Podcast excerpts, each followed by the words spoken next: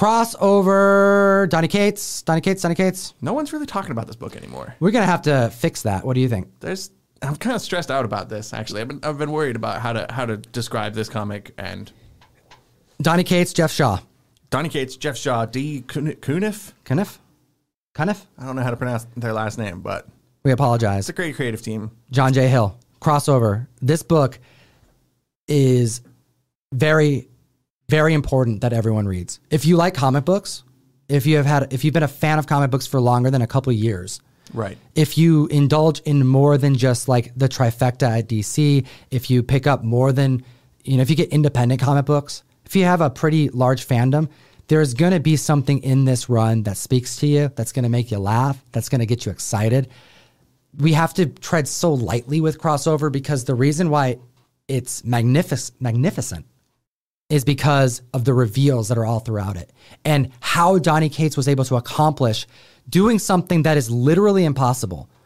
And that also is why I believe people have gone light on this book. It's almost like a victim of its own marketing in a way.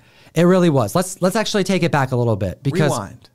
About a year ago. Okay, about a year ago, there was enough potential Easter eggs that were coming out of Marvel and DC for different reasons. Let's talk about a couple of them. Sure. Doomsday. Doomsday Clock. Doomsday Clock. Correct. What happened? There was a panel in there that made a brief reference. Very Was it 2030?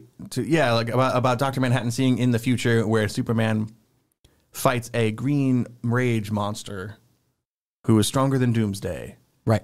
A Thor of a different world. Just vague references to Marvel characters. And then around the same time, Donny Cates writes in Thor issue 2 about Black Winter destroying universes. Correct. Specifically, a universe where there were leagues of heroes, specifically a speedster and a An you know, Emerald Knight for, for the Green Lantern. there we go. You know, we got shoutouts. We even see kind of a a Superman esque Blur. person, blue, no, flash the blur. It's clearly the Justice League. So this is what happened.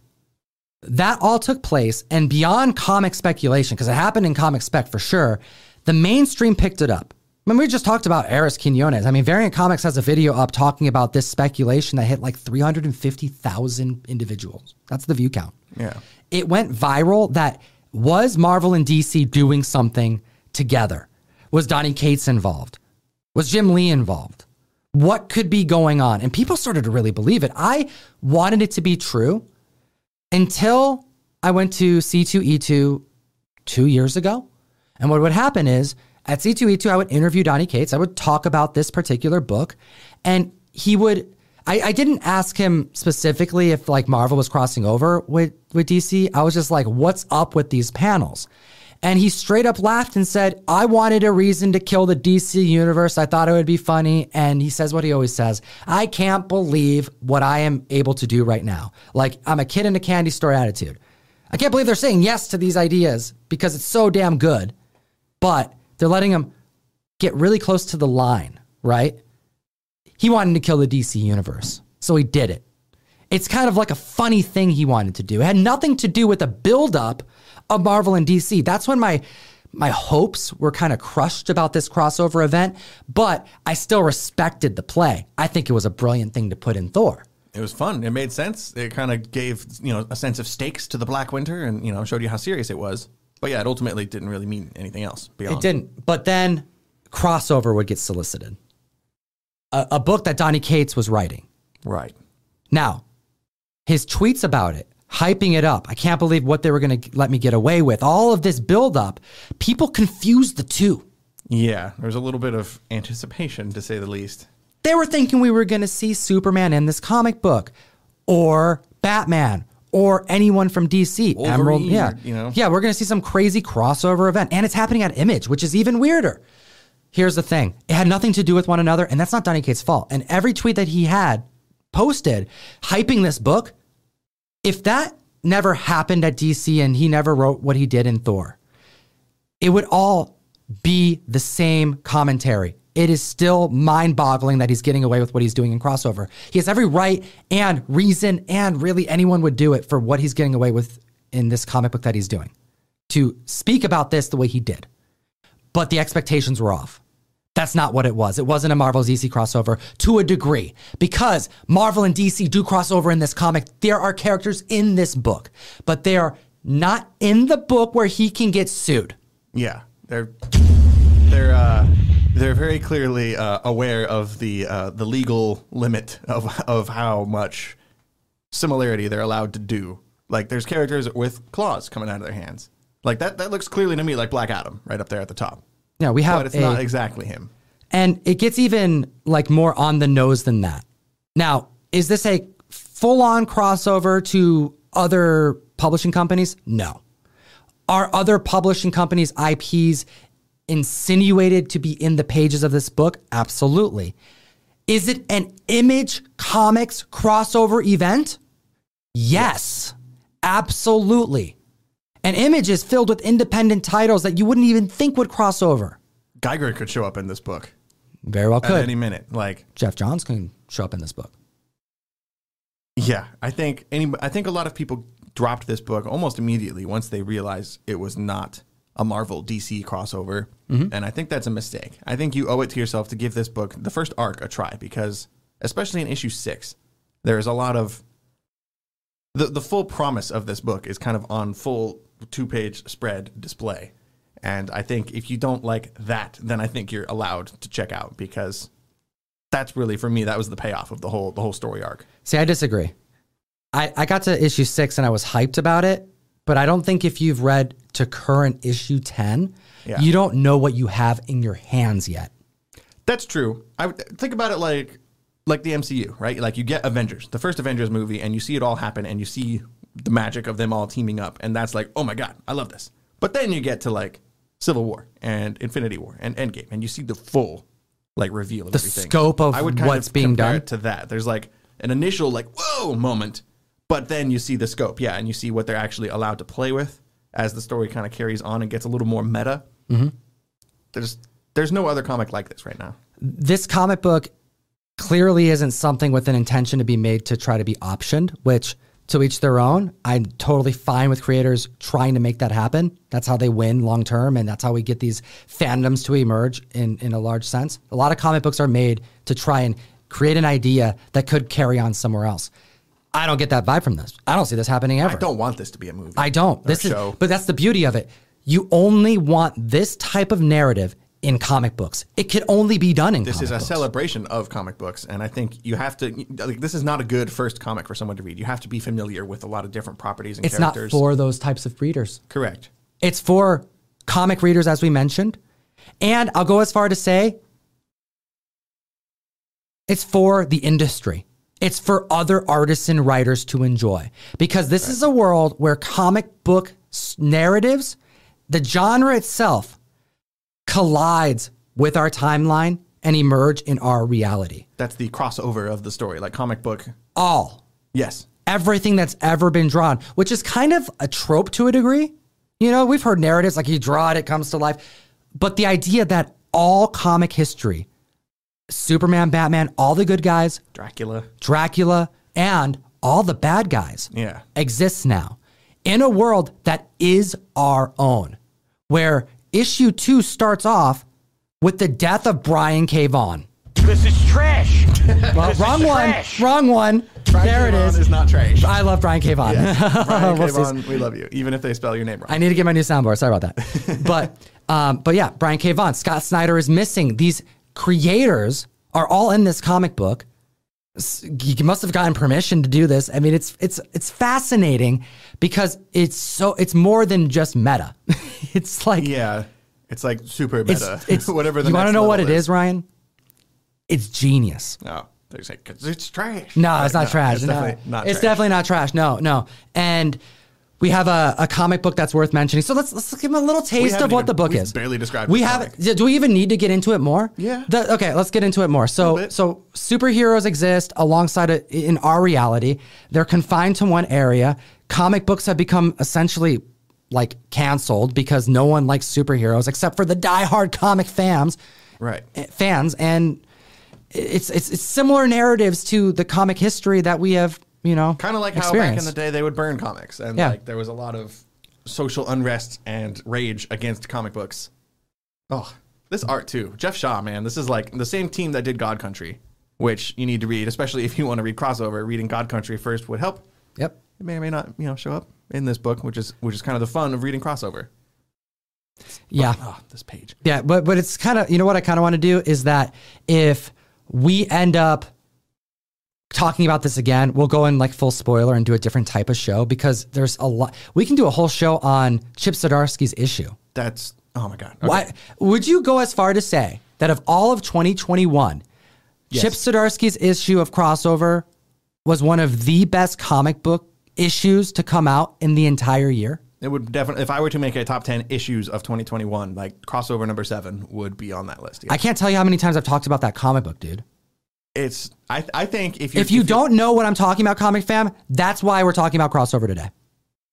what does that sentence mean? If, if you don't know what I'm talking about with with Chip Zdarsky writing issue seven, Yeah, a guest writer takes over. And yeah. artist. If you don't know what I'm talking about there, that's why we have to talk about crossover. You need to read crossover because if you don't know at least what happened in crossover with Chip Zdarsky, it doesn't matter if you're not a big fan of Donny Cates. It's not a big fan of any of this like narrative stuff. Doesn't intrigue you enough. Oh, Brian Michael Bendis is in the book. Yeah, he's in the book. In the book. He takes over as a guest writer too. Actually, he writes part of it. I don't know. I don't know. It's it's hard. It's a hard balance between like letting you discover some of the surprises for yourself and telling you how awesome this is. This also reminds me of Nice House on the Lake. Actually, Yeah, a little page. bit.